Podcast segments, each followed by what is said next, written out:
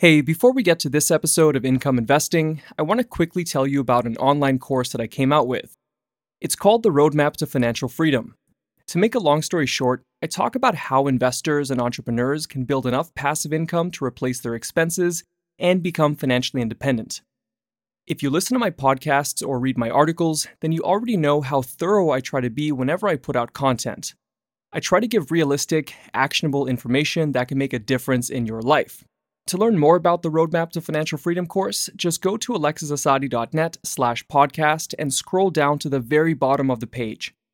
There will be a link to a two minute explainer video that you can watch. The course costs under $10, and I explain why it's so inexpensive in that video. Again, it's alexisassadi.net slash podcast. That's A L E X I S A S S A D I dot net slash podcast.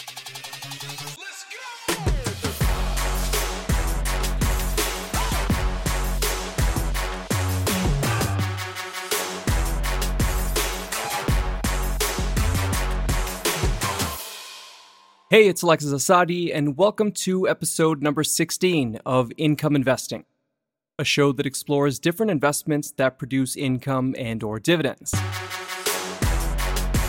If you're joining us for the first time, thank you for stopping by. This podcast is made for the income investor. We focus on investment opportunities that produce cash flow, like real estate investment trusts, and rental properties, and mortgage funds, credit funds, mortgage lending, syndications, bonds, peer to peer lending, tax lien certificates, property crowdfunding, and a whole lot more. Now, these kinds of assets are popular with investors like us for a few reasons. First, they can produce passive income, which can supplement or even replace what you earn from a job or from your business. Second, as we saw above, there's plenty of selection, so you can diversify. Third, you don't always need a lot of money to get started. You can buy many of these investments for just a few hundred dollars. And fourth, a lot of these investments can also appreciate in value, thus providing the best of both worlds. So please remember to subscribe to Income Investing. We're available on iTunes and Stitcher, and on Google Play, and also on SoundCloud. For the last few weeks, we've been discussing mortgages, we're building a foundation for mortgage funds and credit funds, and for bonds and other credit instruments by stepping into the shoes of a lender. So we're addressing mortgages as if we're a bank or a private lender or a mortgage fund, etc. Now, have you ever wondered how lenders decide how much interest they're going to charge when they make a loan? The average residential mortgage in 2018 goes for around 5%. In the 1980s, it was closer to 20%. So, did banks suddenly become a lot nicer? Or why do banks pay so little interest on savings accounts today? Didn't they pay double digits just a few decades ago? You've also probably heard of terms like the United States Federal Reserve or the Bank of Canada, and interest rates and inflation. Well, all of this ties into a concept that's known as central banking which is crucial for lenders to understand. By the end of this episode, you're going to see that lenders don't really decide how much interest they're going to charge when they make a loan. Somebody else does it for them. Even if you yourself lend money to someone, you're not really in control of the rate that you charge. So, that is the topic of today's podcast. What are central banks? How do they affect inflation and interest rates? And why does all of this matter to income investors? Before we get any further, let me quickly say that this episode is sponsored by Pacific Income. Pacific Income provides financing to real estate investors and business owners who are trying to grow. We work with American and Canadian entrepreneurs who have great ideas and lots of work ethic, but just need that extra bit of capital to take them to the next level. If that sounds like you or someone that you know, then please check us out online at pacincome.com. That's P A C income.com. Okay, so as usual, we're going to start by addressing a question from one of our listeners. If you have a question or if there's something that you'd like me to revisit, just let me know at alexisassadi.net slash podcast. Today's question comes from Nav, who's in Vancouver, my hometown. Nav was wondering what happens if there's a property with two mortgages registered on it and the second mortgage holder wants to foreclose. This would obviously affect the first mortgagee. So, does it have any power to stop the foreclosure? Nav, thanks for the question. I just want to add some context here. Why would the second creditor want to foreclose if the first one doesn't? Well, there could be a few reasons, but here's the most likely scenario. The borrower has defaulted on the loan to the second creditor, but not to the first. So the lender in the first position may be perfectly happy with the deal. So, what happens if the second lender wants its money back? A lot of the times, the creditor in the second position will see if the first creditor will pay off the balance of the debt. In most cases, lenders just want their money back. They'd rather avoid going to court. If the lender ahead of it will pay it out, then that would resolve the issue. It would also presumably expand the value of the borrower's debt to the first lender. If that doesn't happen, then in most cases, yes, the second creditor can foreclose on the property. However, the first lender must be repaid from the proceeds of the foreclosure and the subsequent sale before anything goes to the second lender. As such, the second lender will need to ensure that there's enough equity in the real estate to cover both debts. All right, so let's briefly recap some of the prior episodes just to make sure that we're all up to speed. We started with the basics of mortgage lending in episode number 10. There, we saw that a mortgage itself is not a loan. Instead, it's a legal tool that's used to secure a debt with real estate. It's there for the benefit and for the protection of lenders. A mortgage can prevent a borrower from selling a property without paying the proceeds to its creditor. If and when the property is sold, the loans will be repaid in chronological order. The first mortgage is paid first, the second mortgage is paid second, and so forth. So the lower down on the ladder you are, the more risk there is.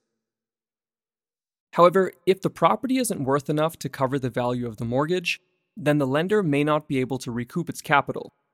It'll have to seek payment from the borrower's other assets, which can be significantly more challenging.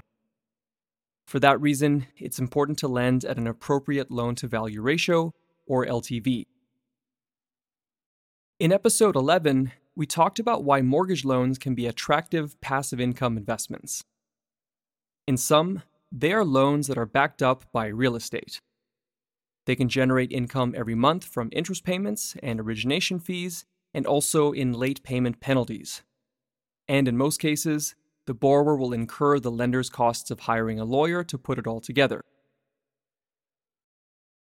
We followed that by exploring some of the main risks of mortgage lending in episode 12. We noted that they can be difficult to sell and they can suffer if the borrower stops making interest payments. As well, it's possible for a lender to lose money before even making a loan. That's called origination risk. The next week, we discussed managing both default risk and origination risk. We then spent an entire episode looking at how to limit liquidity risk. We talked about selling loans to other investors in the debt market in order to free up cash for lenders. And last week, we took a deeper dive into the debt market. We discussed how loans can rise and fall in value. We also introduced terms that apply to bonds like face value and coupon and yield. All of that allows us to segue into central banks, which is the topic of today's discussion. These institutions are important to all investors because they have the power to heat up and to cool down the economy. But they're especially pertinent for lenders and anyone who participates in the debt markets.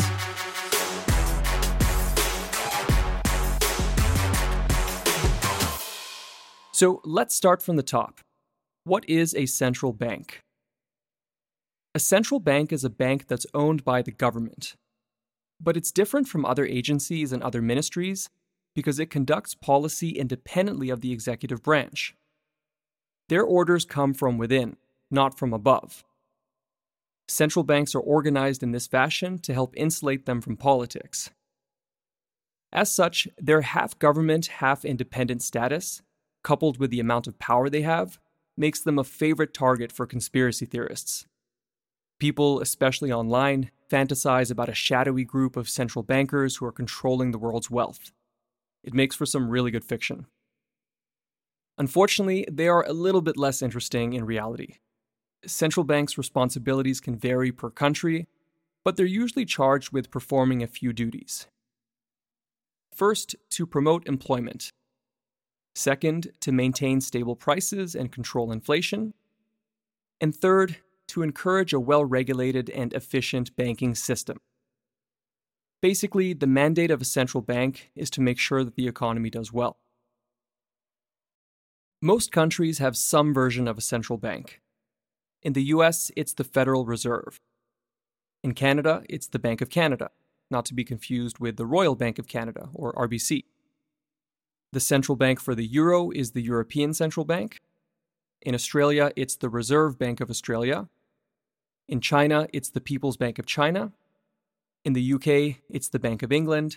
And in South Africa, it's the South African Reserve Bank. Central banks have several tools at their disposal to impact the economy. The one that we're going to zone in on today is their ability to influence interest rates. Now, before we get any further, I want to clarify that we're going to discuss two types of interest rates today. First, there's the rate of interest that regular banks pay whenever they borrow money. And second, there's the rate that everyone else borrows at. That's known as the prevailing interest rate. Central banks have the power to influence banks' interest rates, which triggers a domino effect throughout the economy. I'm not going to get into the technicalities of how they do this because they all have their own methods. For instance, you might have heard of terms like quantitative easing and the prime rate, or the discount rate, or the overnight rate. For our purposes, let's leave it at that central banks can demand or strongly encourage regular banks to pay a certain amount of interest whenever they borrow money. Now, let's move away from central banks for a moment and talk about regular commercial banks the type that you and I bank with. These banks are the cornerstone of our economy for two reasons. First, they give us a safe place to deposit our savings, so we don't need to keep our cash under a mattress. Second, they are the world's largest provider of loans. They give mortgages and lines of credit and credit cards to billions of people and businesses internationally. Here's why that's so important. Much of the economy is financed by borrowing money. It's a huge part of how we create wealth. It's also a sign of optimism and productivity and creativity. For example, a business that borrows money to develop a new technology is essentially predicting that it's going to invent a good product. One day, that product is going to be useful and beneficial to people, so the business is going to be able to sell it to its customers.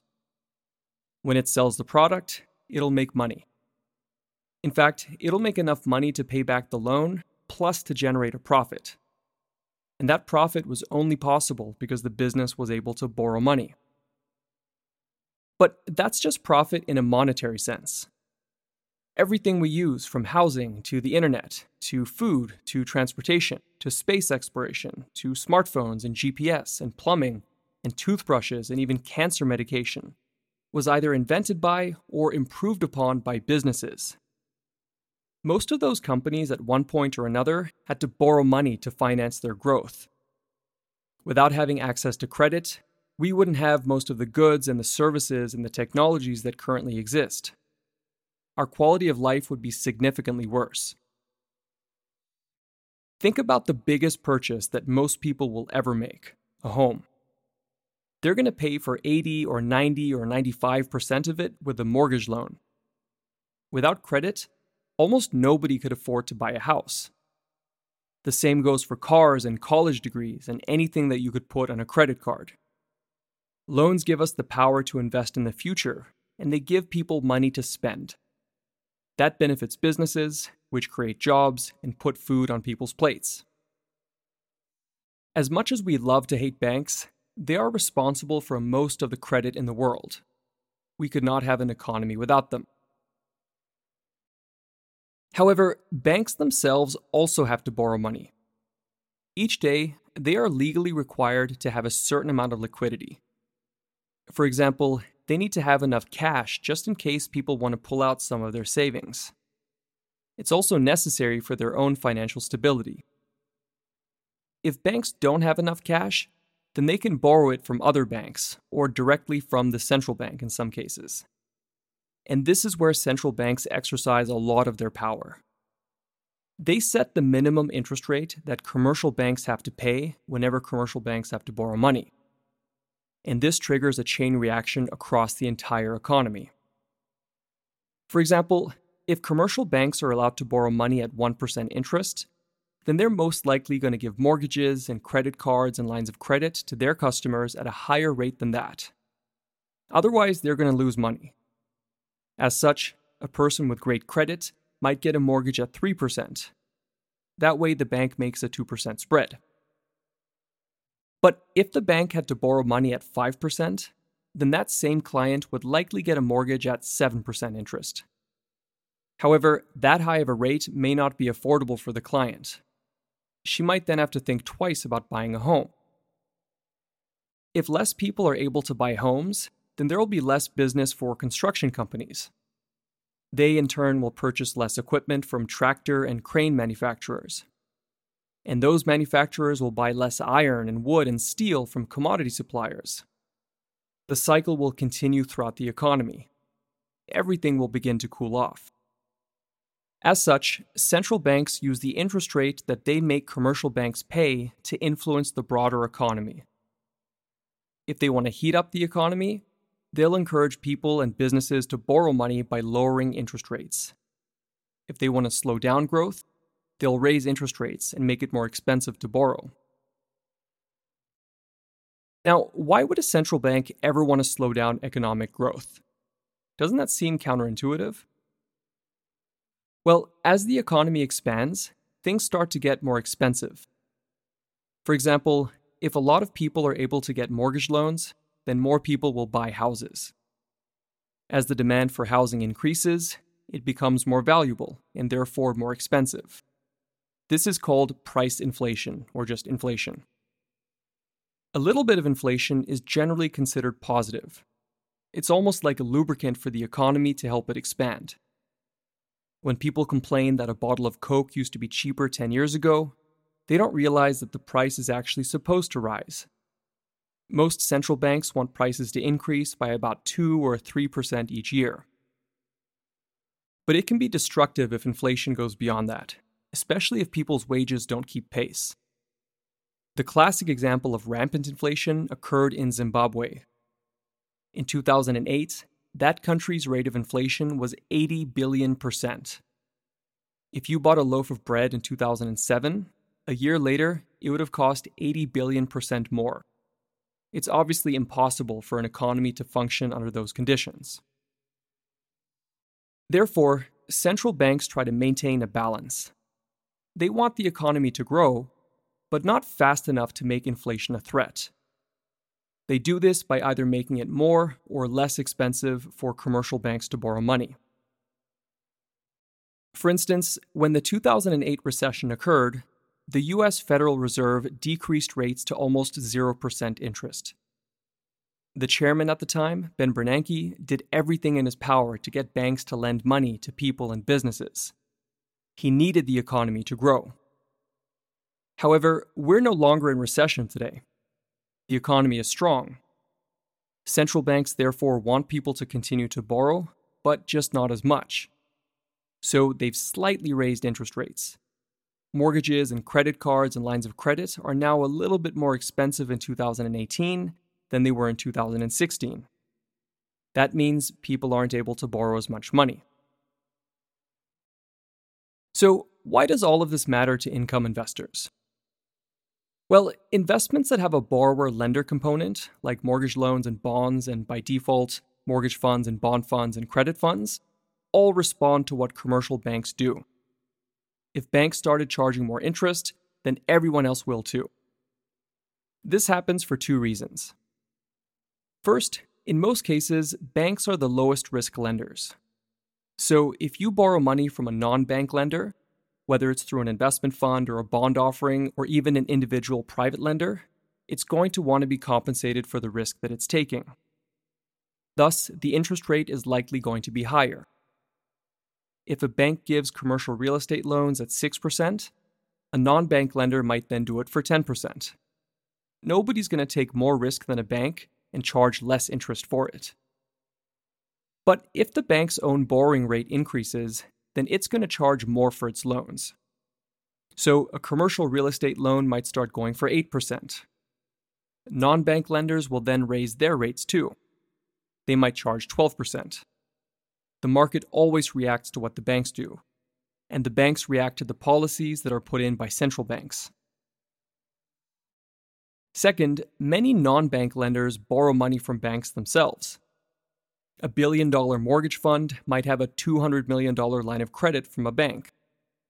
If the fund is borrowing at 5% interest, it's going to probably lend out money at at least 7%. But if the bank rate goes up, then the fund will have to adjust its rates too. Otherwise, it could start losing money. So, this is what I meant when I said at the beginning of the podcast that you're not really in control of the interest rate that you charge when you lend money. Whether you know it or not, you're always going to take your cues from the bank if you're lending money to earn a profit. Thus, when bank rates rise, it impacts the cost of borrowing for everyone. Companies that borrow money by issuing bonds, to entrepreneurs seeking mortgage financing, to businesses that need operating loans, to people using credit cards, will all pay more interest. And that means that lenders can make more money. Now, you'll recall from the last couple of episodes that lenders can sell their loan contracts. They can do so in private sales or on a formal market, like an OTC exchange. Therefore, the price of contracts can rise or fall based on how interested investors are in buying them. Last week, we used the example of a broker selling $20 million worth of promissory notes for $21 million. Those loans were made by a fund called ABC Mortgage Fund and they had a 10 year term and an annual interest rate of 11%. But think about what would happen if the banks started making really safe residential mortgage loans at 11% interest. So even their best clients would have to start borrowing at that rate. Every non bank lender on the planet would increase their rates too. So a private commercial real estate loan might start going for 20% interest.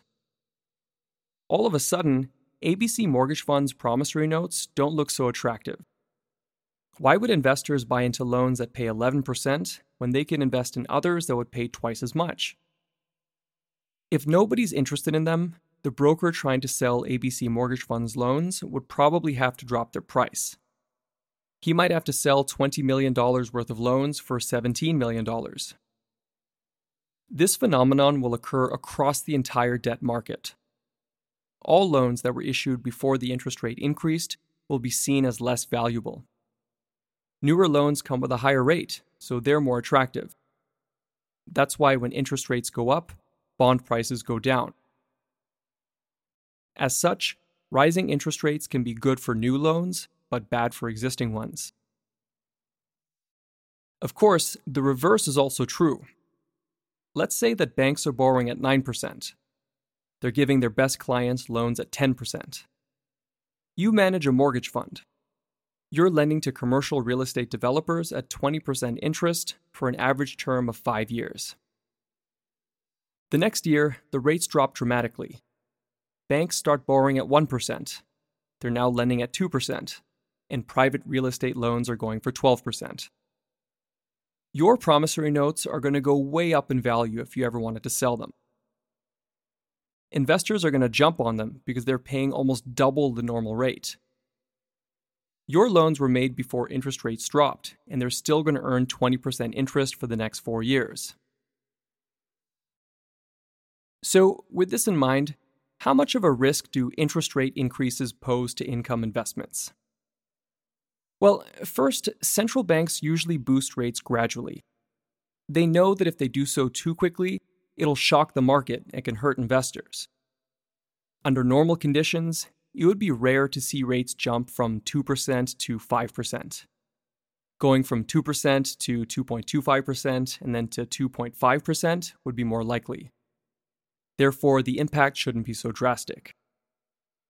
Second, investors can make a reasonable estimation about where rates are headed. If the economy is growing and there are signs of inflation, you can then assume that rates are going to rise at some point in the future. When the Fed raised its rate last week, it was the seventh time in three years. Nobody had a heart attack from shock. You might not get the exact time and the exact amount, but you can probably hit it within the ballpark, so you can prepare well in advance. As such, investments will often be priced in ahead of time.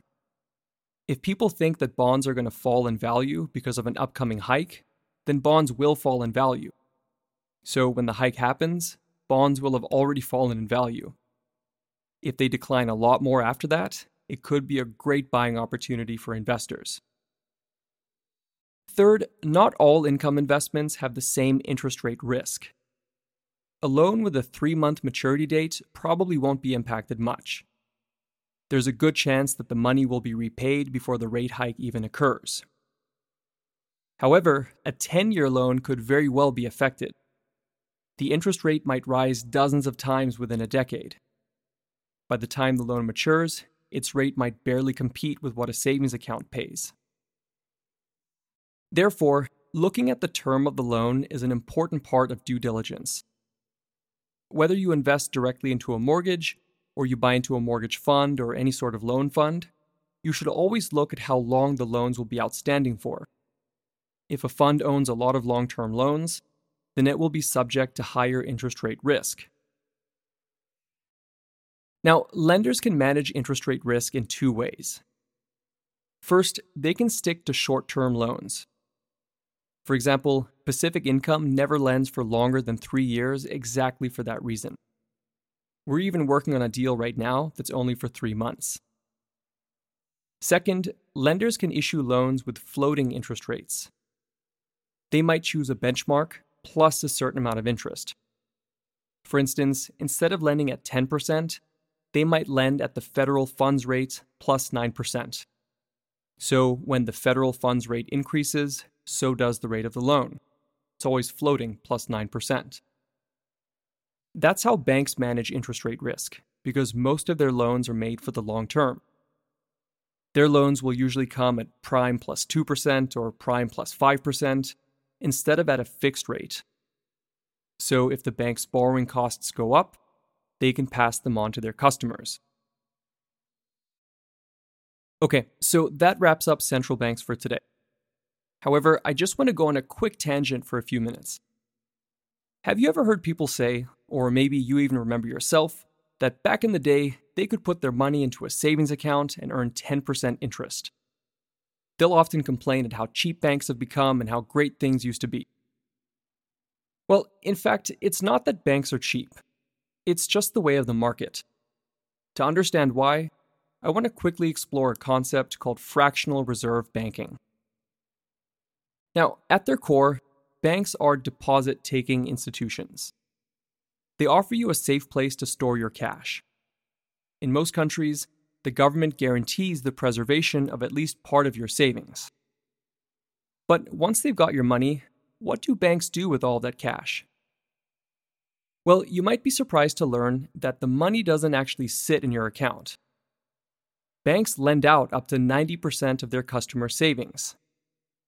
For instance, when you put money on your credit card, you're really just using the cash from other people's savings accounts to pay for a purchase the bank has effectively loaned you money from other depositors' accounts. The same goes for mortgages and lines of credit and other financing products. This is fractional reserve banking. Banks do this under the assumption that not every saver is going to want to withdraw their money at once. If people do so, it's known as a bank run. That's a really bad thing. It usually happens when people have lost faith in their financial system and they would rather keep their cash under a mattress. So, to entice people to open savings accounts, banks will pay interest on whatever monies are deposited. Again, they're going to lend out your savings at a rate that's higher than what they pay you in interest. If central banks have made it cheap for commercial banks to borrow money, then commercial banks will give low interest loans to their customers. But since they're lending at a low rate, then the interest that they pay on savings accounts will also be low. Banks aren't going to pay 10% interest on savings deposits when they're only lending at 4%. That's a quick way to crash a business. However, if central banks have made it expensive for commercial banks to borrow, then commercial banks will lend at higher rates. Since they're charging more interest on their loans, there's now more to pay to depositors. As such, when people were earning double digits on their savings accounts in the late 20th century, inflation was also high. For instance, it reached 13.5% in the US in 1980.